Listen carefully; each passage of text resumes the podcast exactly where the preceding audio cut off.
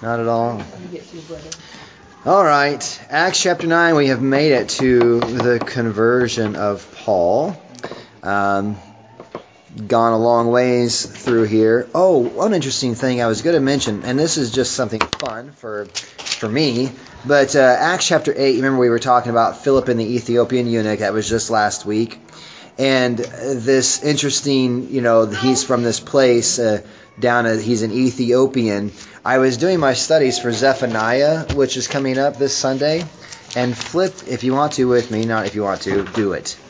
Flip to Zephaniah. So if you go to Matthew, then keep going left. Zephaniah, Haggai, Zechariah, Malachi. So be Malachi, Zechariah, Haggai, Zephaniah And will be your way back to it. And Zephaniah. like, give me a page number.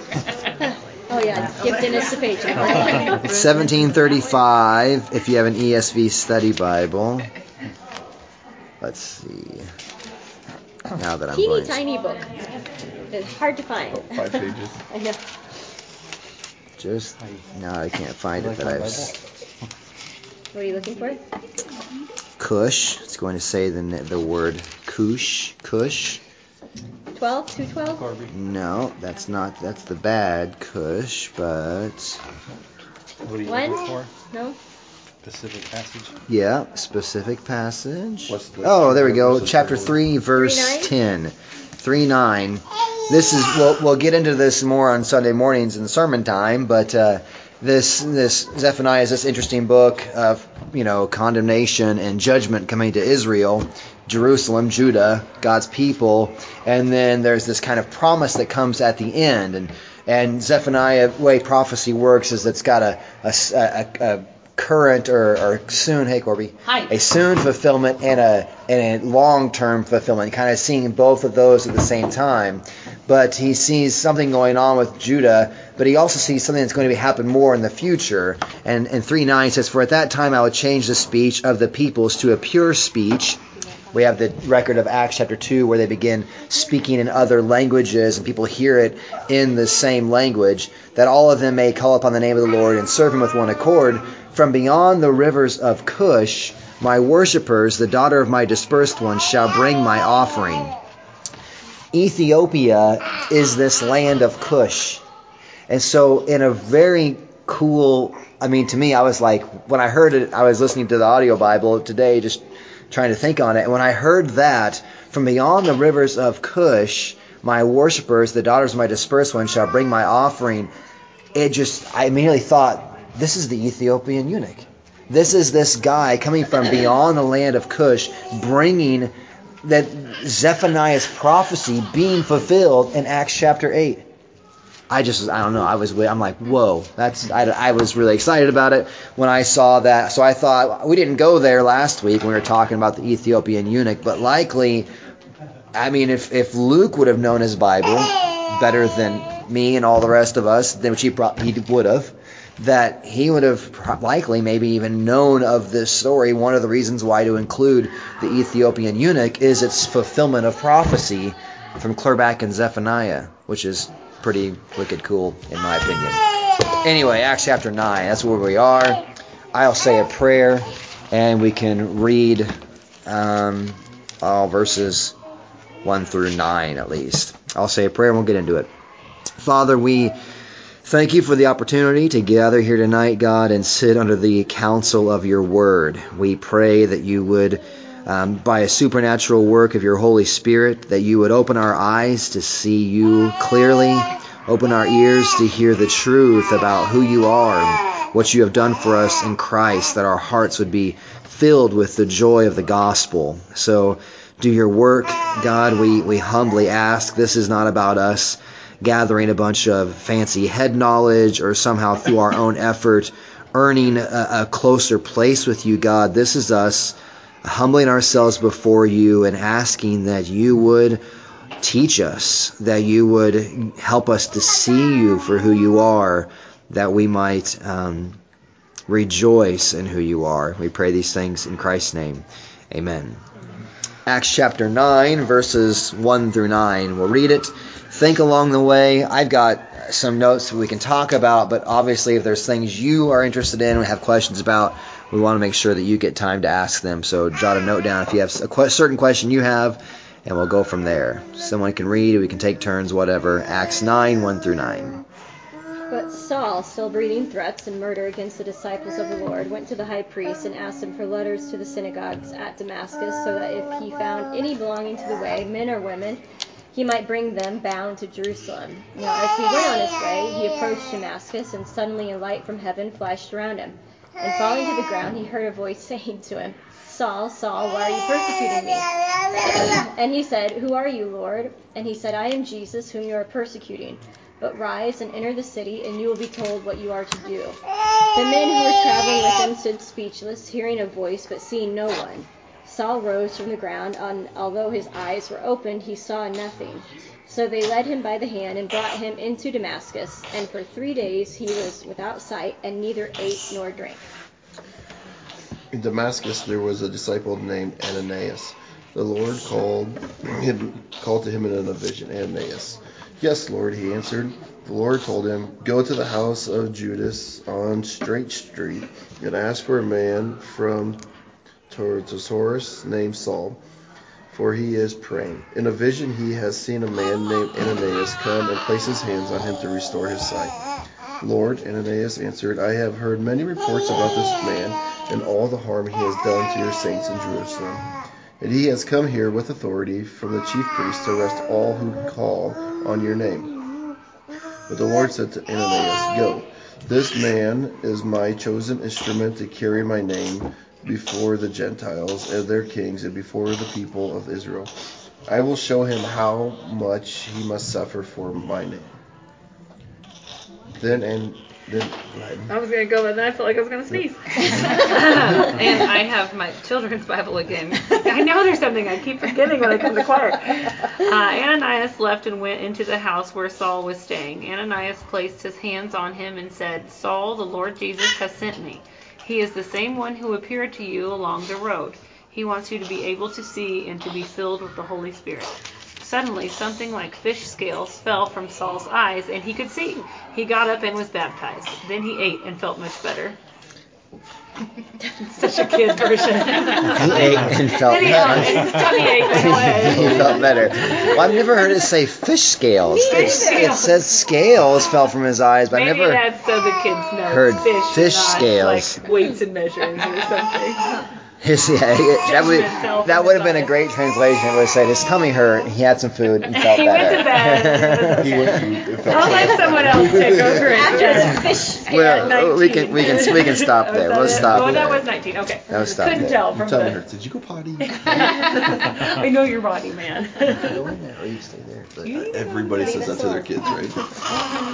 So this is the conversion of Saul. Saul we have encountered in chapter seven, right? We have you can flip back there um, at the end of chapter seven.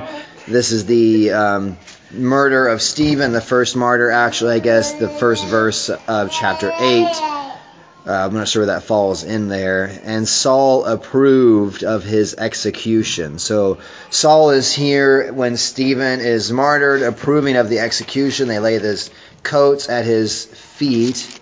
Um, oh, yeah, that's verse 58 of chapter 7. Witnesses laid down their garments at the feet of a young man named Saul. Saul approved of his execution.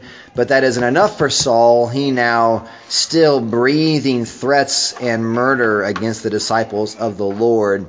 That breathing threats, uh, it's an interesting term, but they're it's when they say breathing, it's not just that he's breathing out, but it's this idea that the very air that he breathes is hatred of these followers of the way. He's breathing air, he's breathing threats and murder like a fish drinks water. I mean, he's just breathing threats and murder against the disciples of the Lord.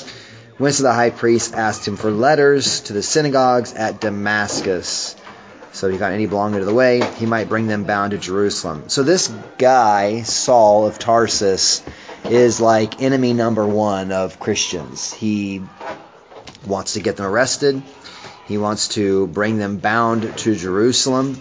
And he's breathing threats, and not just threats, but also murder against the disciples of the Lord. He really hates these Christians.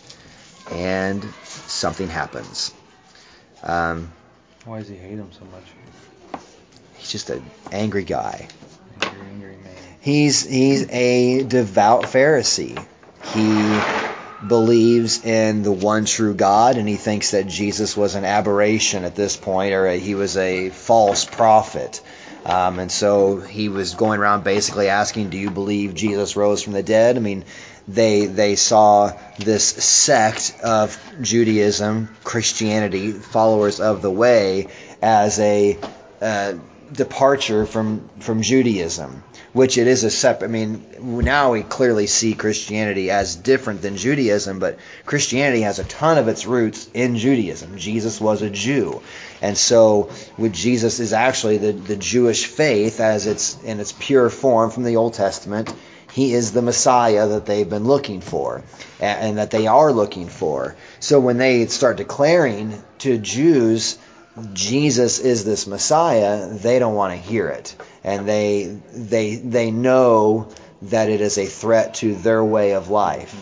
Jesus was for the tearing down of the temple, um, which he was really talking about his own body, but really the the fulfillment of the Old Testament law in Christ and the way of grace. So they didn't like it, and so they were going to get them silenced.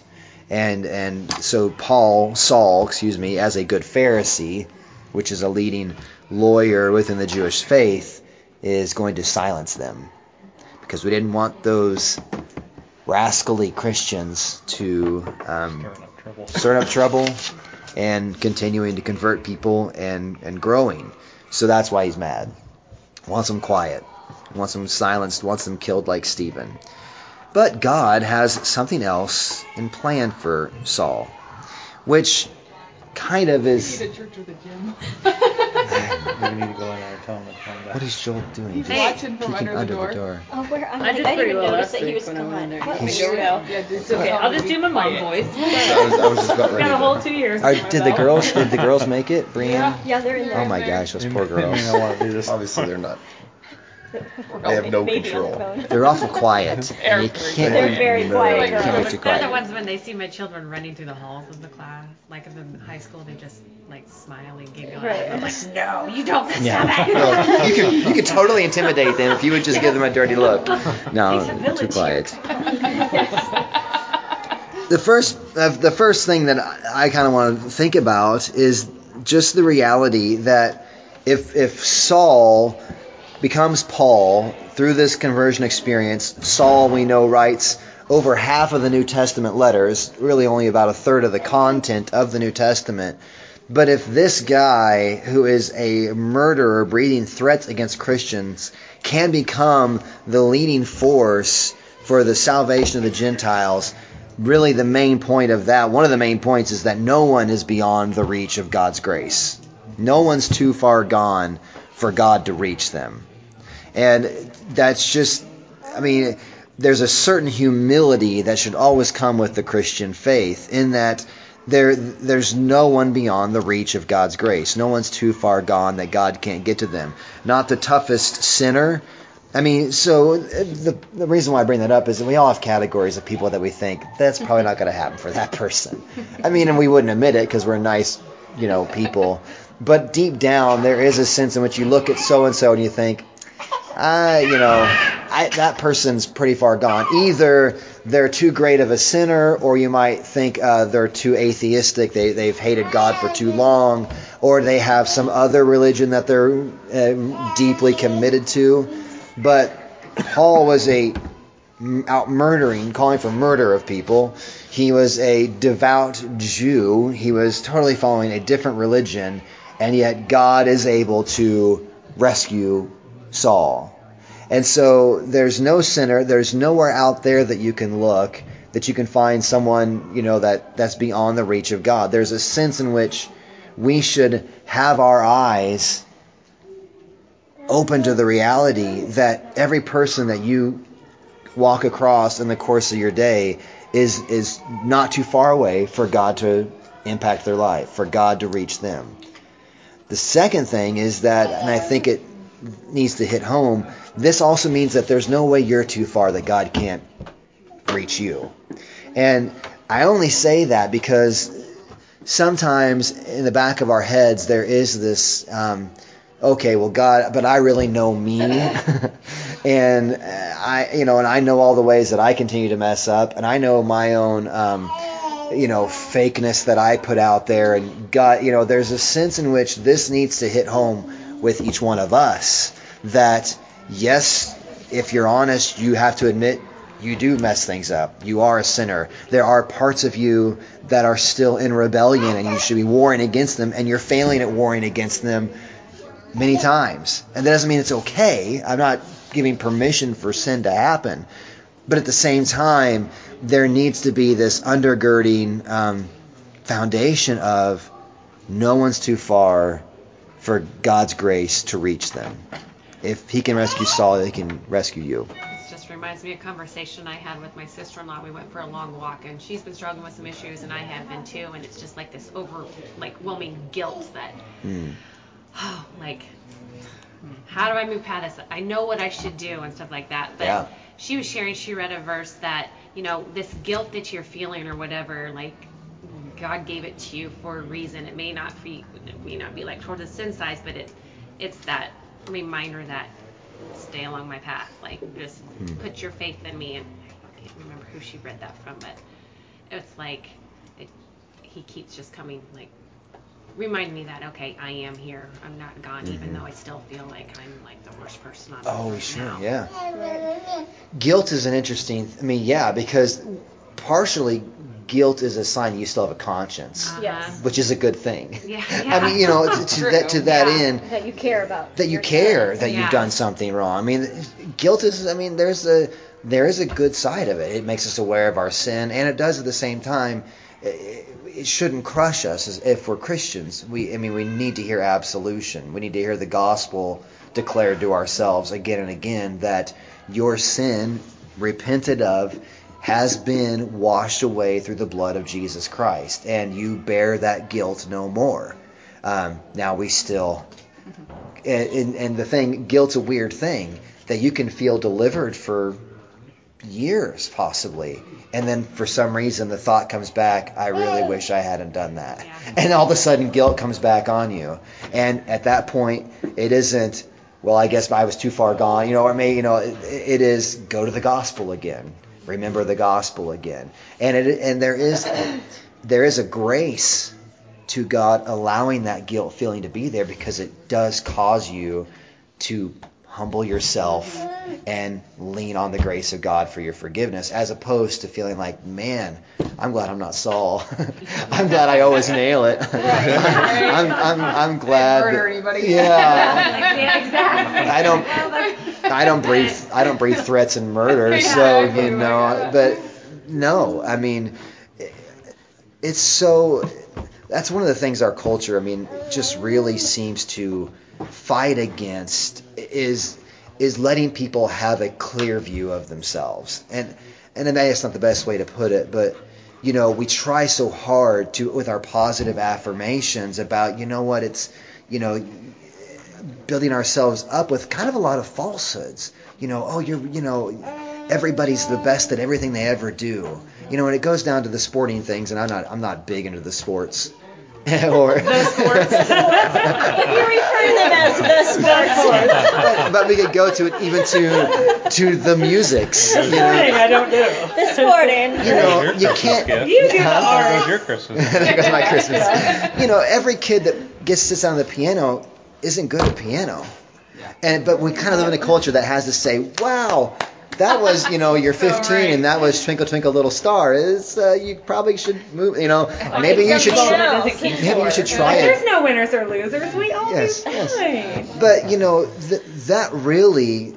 Uh, I understand why people are, are, are engaged in those things and whatever, but from a Christian worldview, it kind of undermines this reality of you need to be okay with saying I have these limitations. Yes. I'm a, I'm a sinner. Yeah. Yeah. I screw up.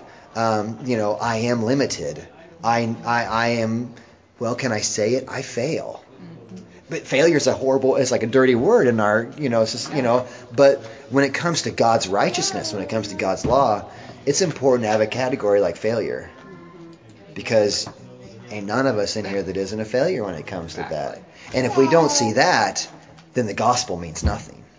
So, you know, that, yeah, I mean, no one's too far gone for Saul. And we should remember that, like you're saying, Brandy, and just hit me, uh, you know, this, that's something that I don't just need to know for my neighbor. That's something I need to know for myself. That, that God is in the business of saving people who are really messed up. and that's good And news. so and that is good news. Yeah. That is good news. That is good news for all of us. Um, uh, so what happens? This light comes on. If you guys are ready to move on, and falling to the ground, he hears a voice saying to him, "Saul, Saul." It says his name twice there. We could go into lots of stuff about the um, the double naming there. That happens at very interesting, strong times in Scripture to say uh, Saul, Saul. It's an endearing but in emphasizing way to, to to talk to Saul. And Jesus says, we find out later it's Jesus, why are you persecuting me? And he said, Who are you, Lord? He said, I am Jesus whom you are persecuting. Questions you guys have on that before I fly into anything? What do you guys think of that?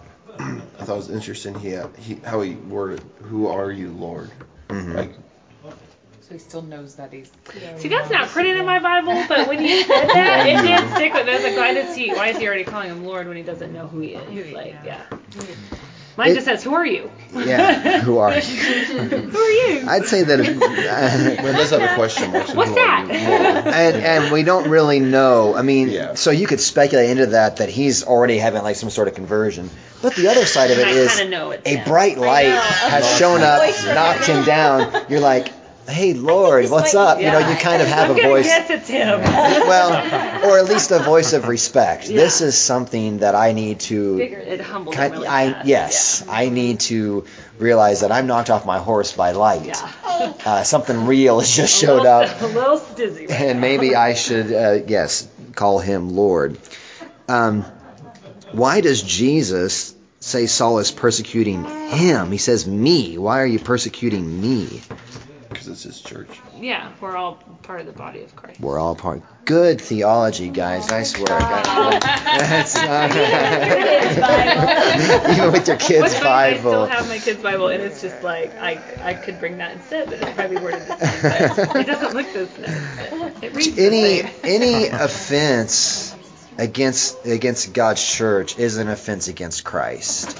Any any demeaning of the body of Christ is is in effect a demeaning of Christ himself. Yes, we are his body. And we could go to Paul's talking there in, in Corinthians about us being the body, the hands, the feet, the eye, and that whenever whenever any part of the body is put down or um, demeaned, it as though it's doing you're doing it to Christ. Christ says in Matthew 25 at the end of his Olivet discourse, you know, he says, if you give a cup of water, truly, truly, uh, if you do it to the least of these, you have done it unto me. The least of these, my brothers, you have done it unto me. That Jesus identifies his the brothers, the the Christians that are his, as him's very self. Him's very self. That was a good statement. statement. As his own self. Um, that's how radical the idea of the church is. That Saul, in beating up Christians, is actually persecuting Christ himself. So that means that when you or I demean a fellow Christian brother or sister, we are, in a sense, diminishing and demeaning Christ. When we and when we devalue um, the gathering of believers, when we devalue um, fellowship, when we devalue um, a Sunday morning gathering, when we devalue these things and, and put them down on the list, deme- saying these these are not the things that are important, we demean the body, we in effect are demeaning Christ Himself. He does not take those things lightly. It's very interesting. Which is also there's a the flip side of that is that um, you do not suffer alone when you are demeaned and whenever you are diminished or whatever by someone else. Christ Himself um, is is in you with that. Um, the thing I think is interesting is that and a guy I listened to, Kevin DeYoung, one of the things that he talked about was that every conversion involves an encounter with Jesus Christ. And so Paul doesn't show up, get hit by a light, and say, I don't know what happened, something amazing. God's really changed my life, and uh, I'm just gonna, I'm just totally different now, and and we call that a conversion.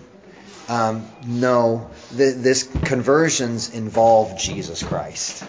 And so the only reason why I bring that up is you you'll hear lots of um, supernatural encounters, supernatural stories. You'll hear stories about um, incredible life change. They came to God and their life was changed around. That's great if you can change your life around. But if it doesn't involve Jesus, it's probably not, and it's not real conversion. Jesus shows up.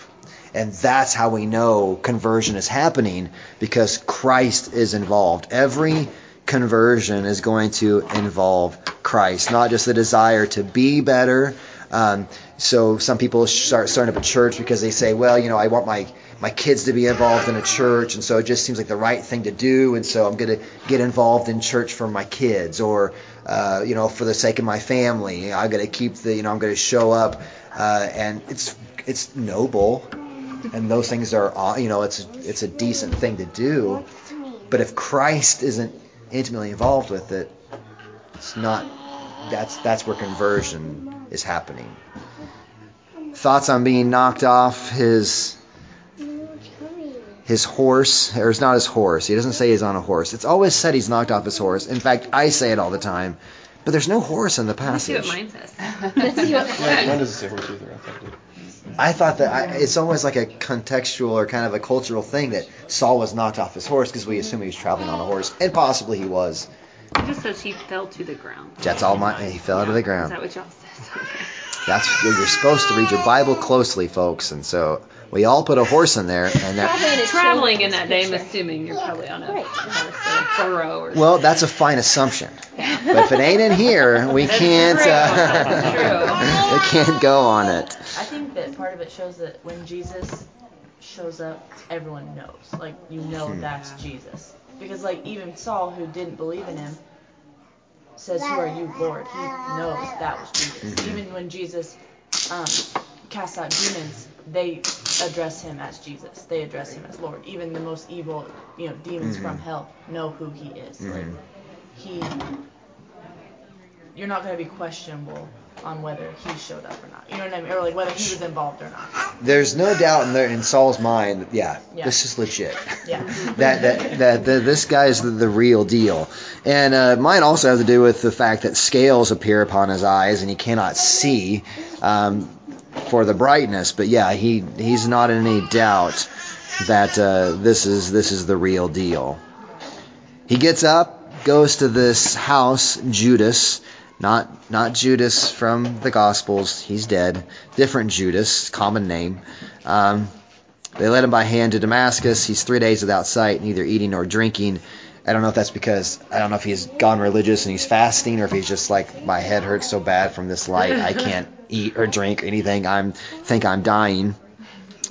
And so um, verse 10 shows up.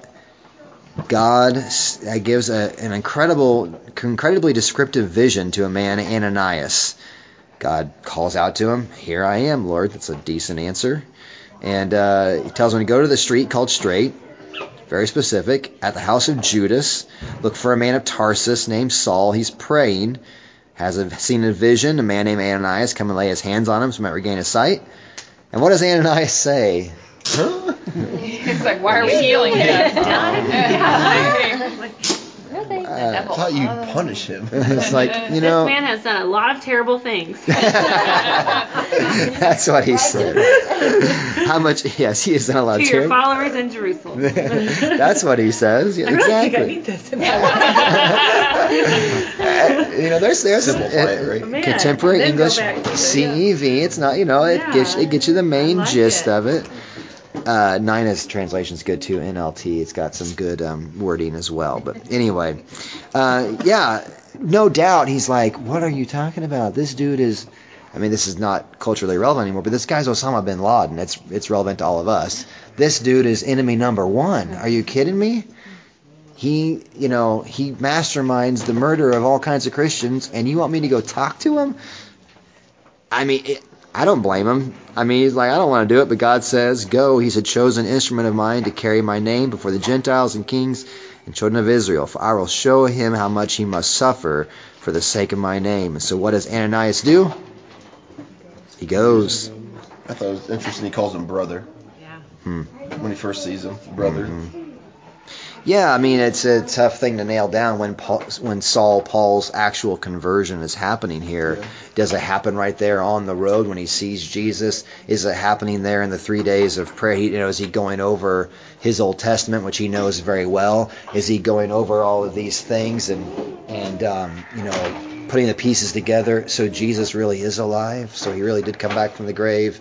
You know, is he really this coming King of David? All the things he writes about in his epistles you know, we don't really know. But Ananias shows up, and I think when God shows up and tells him in a dream he's supposed to go talk to Ananias, he probably Grant figures out this guy must be legit, and so he, brother Saul, Jesus who appeared to you on the road, has sent me so that you may regain your sight and be filled with the Holy Spirit. And immediately something like scales fell from his eye, or fish scales, Fish scales. and he regained his sight. He rose and was baptized. Credo baptism. Thank you very much. Saul was uh, saved, and then he goes and gets baptized. But uh, uh, this isn't necessarily prescriptive in that you wouldn't say this is how every conversion experience is supposed to be. So we can't take the story of Saul and say, well, I'll tell you what, I'll believe in Jesus when he shows up in a light, knocks me down to the ground, and then I'll be get saved. No, it's not prescriptive. Or like, all the evil people. Like if God could just do that to people, we'd have a better world. You Right, know? Like, right, and just wake would wake 'em up. Yeah. Blind everyone that. Yeah. it's it's descriptive. This is happening, um, and and one of the reasons why Luke is sharing this, and he shares it. If we continue on in the book of Acts, we'll see it again in chapter 22 and again in chapter 26 that uh, Paul uses it in his um, apology. He's his defense against some of these kings of, of recounting this is what happened to me, and it's recorded because Paul is an interesting apostle. He's not one of the 12 that walked with Jesus, yet he's carrying this authority to come to the Gentile nations and give them the, the gospel and declare, like Galatians says, if anyone comes to you and gives a gospel other than the one that I proclaim to you, let them be anathema, let them be damned. And so Paul has a lot of weight. And so Luke is including this many times so that we get the reality of, of, of Paul's, Saul's conversion because he's such an important figure in, in the, the life of the New Testament church. So Ananias goes, lays his hands on him, and uh, he is, you could say, changed. Saul is born again. Any questions, thoughts on what we've got there? Seems like Saul was known, like Ananias. He had a reputation. Saul? Like, yeah, it wasn't just like a few people. Yeah, like he had a reputation. So then he himself has to go, kind of get rid of that reputation because Yeah, no everybody who he goes to from now on is gonna be like, oh, you were the guy that was killing people last which week. is leads up perfectly. Let's uh, finish verse 19 on down through 22. Someone can read that. For some days is where it starts, except in Corby's translation. Saul spent several days with his disciples in Damascus. At once he began to preach in the synagogues that Jesus is the Son of God. There's a turnaround. Okay. Yeah. All those who heard him were astonished and asked, Isn't he the man who raised havoc in Jerusalem among those who call this name? And hasn't he come here to take them as prisoners to the chief priest? Yet Saul grew more and more powerful and baffled the Jews living in Damascus by proving that Jesus is the Christ. By proving that Jesus was the Christ. Yeah, that's that's. I mean, and so and we've got later on that um, they have to there. Verse 26 is kind of what you're talking about when he says when he had come to Jerusalem, he attempted to join the disciples, and they were all afraid of him, for they did not believe that he was a disciple. Barnabas uh, took him and brought him to the apostles and declared to them how on the road he had seen the Lord and spoke to him and how at Damascus he had preached boldly in the name of Jesus. So he went in and out among them at Jerusalem, preaching boldly in the name of the Lord, spoke and disputed against the Hellenists, the Greeks. They were seeking to kill him. There's quite a turnaround. He goes from the one seeking to kill to becoming the one who was so radically changed by this message that he now is willing to be the one who is being sought to be killed.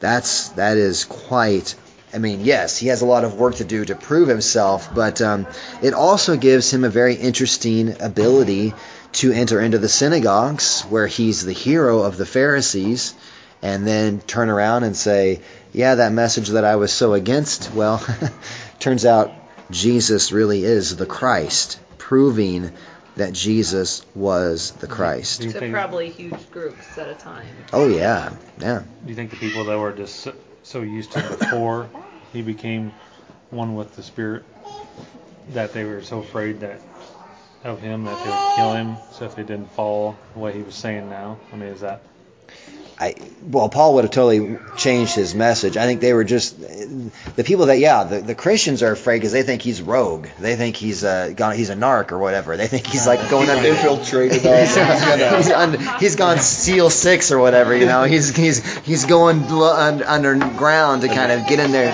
huh? Different strategy. Yeah, he's gonna get their names behind uh, the closed doors and really figure it all out so that they can turn them in and and then just basically prosecute him. So they got good reason to be afraid of him. They're afraid he's he's not really not really a disciple. He's just a you know a rogue agent.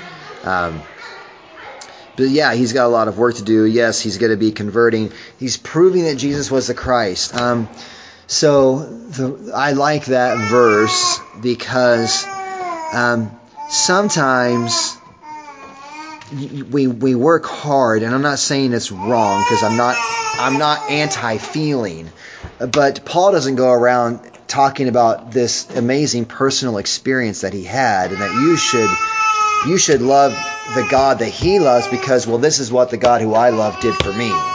And you, you hear a lot of evangelism happening that way, saying, This is what God has done in my life. Won't you come to God? He'll do this in your life too.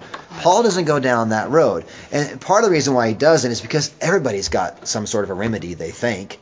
They'll, you know, they'll say, Here's what essential oils has done for my life. Please come, and sorry if you have essential oils, please, please uh, come have essential oils. Or this is what this is what dandelion tea has done for my life. If you would just drink dandelion tea, it would really change your life. Or this is what um, 20 minutes of meditation in the morning has done for my life. This is what you know. Everyone's got a personal story. That's what that's what uh, daytime talk shows run off of. Is somebody coming in and saying, "Here's what this did for me."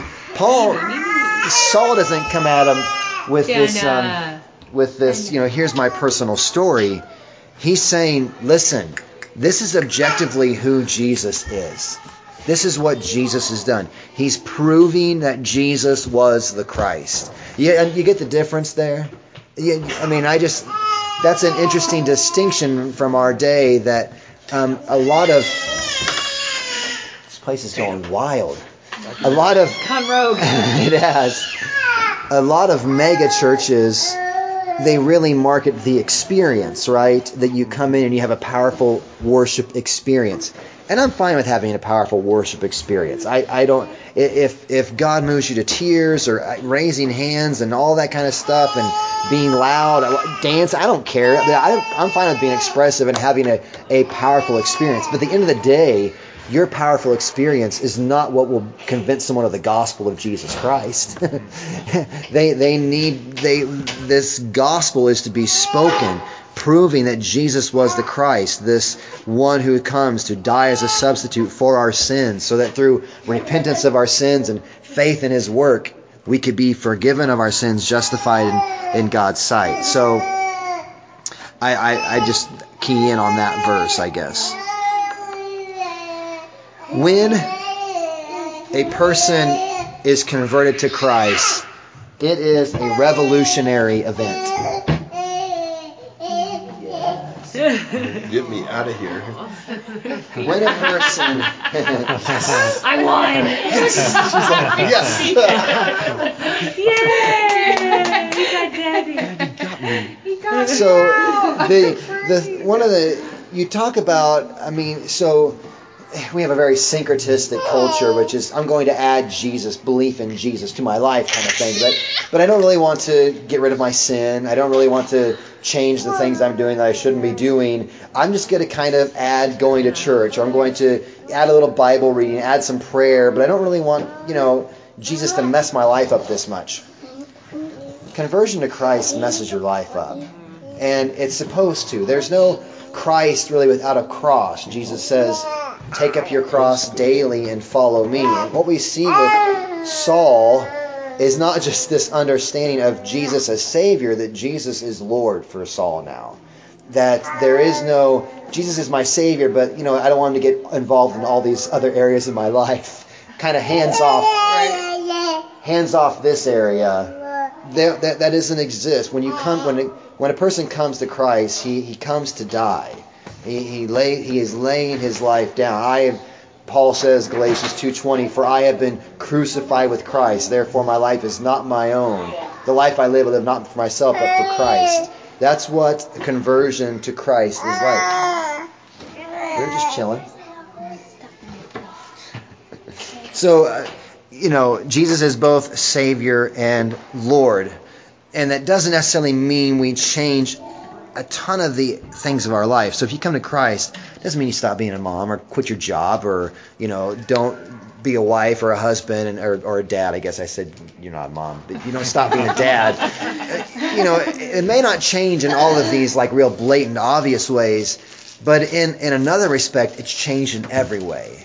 That, that the purposes that you once lived for totally get reoriented into my life is not about myself. It is about the glory of God. It is about not about how can I get serve me, how can I get mine, but how can God be made much of? How can Christ be honored in my life? And when you come to Christ, you don't, you know, we could get into an interesting conversation about, you know, you all know of people who have walked the aisle or made confessions or say, you know, I believe in Jesus or, yeah, do you trust Christ? Yeah, I, I did that in fourth grade at summer camp. I went forward and put my trust in Christ. It's all good.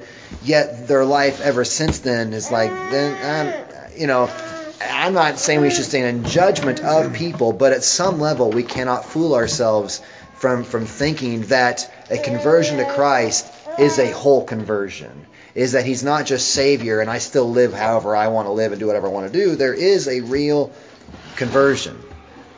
Does that make sense? Yeah. You know, so we see that with Saul. What's that? Hard truth. Hard, yeah. Well, you know, and yes, and the, yeah, I mean, the reality is I'm pointing all my ten fingers out when I say that, but yeah, absolutely, that there is conviction that comes with that. That this means that when when when you have a view of what Christ has accomplished for you, when you see that you are, I am not my own, for I was bought with a price. Therefore, glorify God with your body. What is that? 1 Corinthians 10? No, 1 Corinthians 7? Something like that. Um, you are not your own, you are bought with a price. Therefore, glorify God. Um, that it changes the avenue. And so you, yeah, you cannot help but look at all these areas of my life where, oh, wait, I'm still really doing this for me. And, and I'm, I'm still really holding on to this. I want Jesus, but you know, I really kind of want my fat bank account, or you know, I want I want Jesus, but I really want to keep this, um, you know, whatever secret over here, and that's not how the gospel works. When when you come to Christ, you come to die. Who is that? Is that Bonhoeffer? When man, when Christ calls a man, he bids him come and die. Who is that? Don't know. I don't know. That's a quote from somebody. That's not me. When Christ calls a man, he bids him come and die. I wish I knew, but I don't. So we we see. I think it might be a Puritan too. But when we when we see uh, this conversion with Saul, it's a it's a whole conversion. Um. Oh yeah. I'll let you guys. Any questions, thoughts? I got one last thing, but the, when when we uh, start evangelizing, when we start desiring for people to hear the gospel, we need to be ready for whoever walks in the door. And I just think it's a rebuke to there's a sense in which um, I'd be comfortable with everyone my own age, my own socioeconomic status, my own political views, sitting around this table at Bible study. Boy, let's grow this thing up. But the reality is, when you start praying for God to save people, when you start praying for the gospel to, for God to, to move in the hearts of people, we need to be ready for whoever God brings in the doors. That means Sunday morning, we don't know who's coming through, but if God is doing a work in someone's heart, you need to be ready to let all of your preferences and your animosities and your hatreds die for the sake of this Christian brother or sister. Do you think Ananias was glad that Saul got saved? There's a chance that he's like, why not anybody else? But think about the person that you would least, and I, I know this is making us confess and admit that we think such things, but you would least like to see come to you and say, I just heard this about Jesus. Would you tell me more? And you're not like, I don't even want to talk to you, to be honest with you. Like, that's the least person I want, but yet that's the person I really want. like, right. I mean, yeah, there's this, you uh-huh. know, but there's this rebuke from Ananias and from the saving of Saul that, gosh, if about anybody else came through the door, I'd be glad to talk to them. But this person, this person's harmed me. This person, and are we ready to at that moment when when this person is the Holy Spirit is moving in their life and Christ is calling them to themselves to say, this is not about me. This is about someone's eternal hope in Christ. And then we start praying for the gospel to go forward, we start praying for people to get saved, we better be ready that God's going to bring in who He wants to bring in. And we got to say, God, you do the work. You bring them in, and, and we want to be faithful with whoever you put in front of us. You know, start opening church doors, and who knows who's going to be here on a Sunday morning. And if it's the last person you thought would show up on a church on a Sunday morning that you don't even want to sit by, you better be ready to go to that person and minister the gospel to them. That God is doing a work and who He wants to do a work in. Jana. oh, sorry, did I say a bad word? Did I say a bad word? Oh, you're not trouble. Any other Didn't mean it. any other thoughts, questions, guys? Acts chapter nine. Saul and his conversion. So when did they start calling him Paul? Pretty much. That's a fine question. Let's see. 10 is Cornelius. 11, 12. He, he would have. He takes. He's 13. He's still Saul. 1342. He's Now Paul, yeah, 13 13. What happens is that Paul starts going into Gentile regions. Saul is a very Hebrew name. Okay. Saul, King Saul. I mean, it's a very Hebrew name. Paul is Greek. Paul has a very Gentile feel to it. So he contextualizes.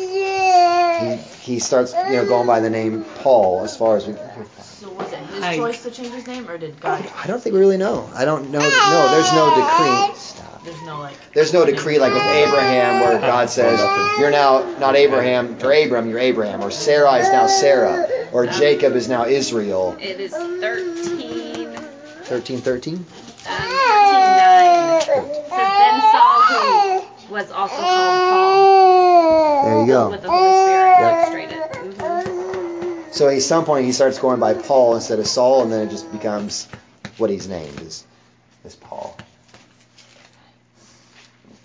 Baby If I would have looked at my notes down at the bottom, I could have found it a whole lot easier. So yeah, yeah, I mean, yes, lots of times in the scriptures we have people's names that are changed for a very specific reason. Jacob becomes Israel because Jacob means trickster or supplanter, and Israel means loved by God or something like that. Can't, anyway, this is just his name is changed. It appears to be just because it's a more contextually appropriate name for ministering to the Gentiles. I won't- Anything else? We'll get into 10, which is the conversion of Cornelius. A few more chapters of Peter and his work in the book of Acts, and then basically from 13 on is going to be all Paul for the next 15 chapters and God's work through him. Say a prayer and. Yeah, we got that six went by minutes. really fast. Huh? That went by really, really fast. An hour? Yeah. Any special prayer requests tonight that we haven't that we should pray about or share with each other? Well, I have good would want to news. share? Joe Yeah. doesn't have to have surgery now Oh, on his hand. The MRI was The better. The MRI was well. The surgeon looked at it instead of oh, the rheumatologist, and she basically said that's why I'm the surgeon and the rheumatologist is the rheumatologist. But there was just some a lot of bruising and inner trauma, probably from overworking it, and he probably still has a touch of just regular arthritis, Yeah. not nothing rheumatoidish. Um, so she gave a, a nice splint um, brace, and I think just resting it the last couple weeks has really helped. But she sees no reason to cut into his hand and, Yeah, and do anything. So he's going back to work tomorrow. Once you start down that Yeah. road, you're kind of like afraid to start Yeah. opening stuff up and doing surgeries and stuff like that. Yeah, and it would put him out another six weeks, I'm sure, with recovery, Yes. and we don't need that in our house right now. and uh, my dad, hopefully, gets his catheter taken out tomorrow, so he goes back up to Des Moines tomorrow. Oh, he's been traveling around with that. He's got a huh? hidden one on his leg. Yes, of wearing- course. He went with Joe to Des Moines today to do, go to his. Yeah. But So he hopefully, get if out it though. looks everything looks good, he gets it out tomorrow. Oh, okay. Yeah, it'll be good. But he can't I was wait. gonna, I was gonna try Yeah, to talk bet to your he's mom. ready. Oh, oh, oh yeah, he's ready. Although you never have to get up to go to the bathroom. Yeah, yeah. Don't think that's one of the special pros of it for him. You still have to empty it though. Yeah. It's a lot Oh, that's more true. than That's what true. you would just go back. Yeah, I don't, I just don't think. Yeah, he's done taking care of himself in that way. He's ready to go back to the normal. It's like I wasn't cut out to be a doctor. Yeah. I'm sure. It's like I don't want to know how all this works. Me neither. Me neither. Anything else? This isn't a prayer thing, but did anyone else see where they unearthed the the limestone slab that mm-hmm. Jesus laid on? Was that not cool or what? Yeah. I mean, It's where he legit. allegedly, allegedly. I mean, I know that's why I was The going to alleged ask. Like, what's the of yeah? Christ. It's the traditional location that they say he was buried at. mean, heck, how would you know? So they built, prob- like, 'cause exact- they built like a little church over it and right. everything. Church, Oh yeah, Church of the Holy Sepul- And it hasn't been supposedly open since 1555 or something. But No, it hasn't. Like, how would you know? How do they know? How do you know? Yeah. Docu- part of the pro- documented one part of the interesting thing about the Christian History. Well, I know that his, like the Yeah. people started documenting history, but still, it's like, I don't know. How's that stuff not get lost? part of Yeah. the, part of the problem with Christianity is that we don't know where Jesus laid because he's not there anymore. Yeah. And so, I mean, that's kind of one of the, you know, we never really christened the place where Jesus laid because Jesus isn't laying in a place. I mean, Yeah. The part that weirds me out about it kind of is that Christianity, they kept calling it Christianity's holy, most holy sites. Christianity doesn't have any holy sites. Yeah. We, we don't have any. Yeah. If I mean, if you're Catholic, you've got you've got um, certain things you genuflect in front of and whatever, and you can earn merits by um, going and visiting relics. But Yeah. Christianity doesn't have holy sites. We don't make pilgrimages.